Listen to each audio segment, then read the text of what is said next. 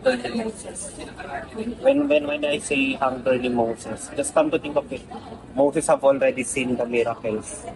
Nakita niya yung ginawa ng Lord sa ten plagues and the, burning bush has already, he has already seen it before.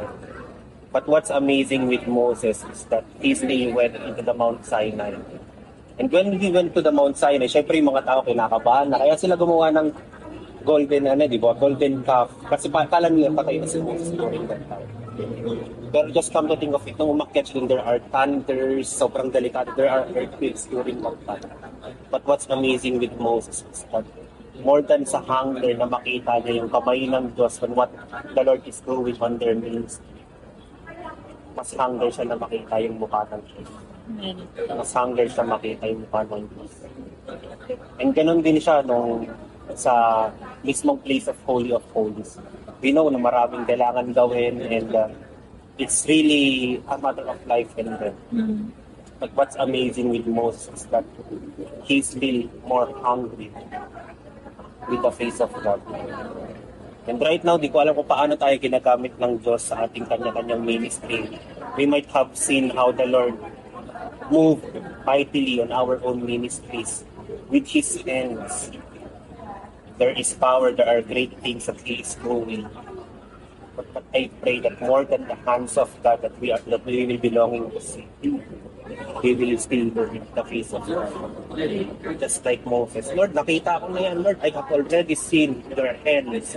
More than sa deliverance, sa conferences, more than sa healing na pinapakita sa atin ng Panginoon through His hands. Lord, more than those of your miracles you are doing in my ministry, Lord, I want to see your face.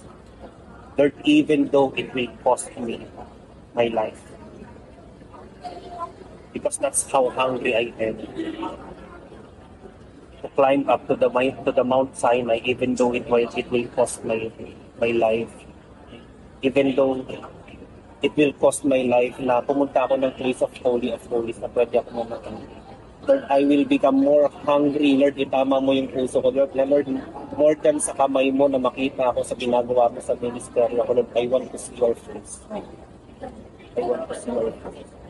And alam niyo pa, isa sa mga pinakatumatak sa akin na verso sa binasa ko kanina sa Exodus yun, Exodus 30. Yan. Sabi doon, when Moses climbed up to the Mount Sinai and the Lord has spoken during that time. Sabi doon, Moses threw himself down on the ground to worship. Kaya actually kanina naghahanap ako ng secluded place because I want ourselves to, to throw ourselves down on the ground to worship. It might sound cliche, it might sound normal for us. But what we have forgotten is that Moses was a prophet, but still he threw himself down on the ground to worship. And that's what we want to receive right now. Lord, we are pastors, we are, we are leaders, we are worship leaders, we are ministers in our own ministries.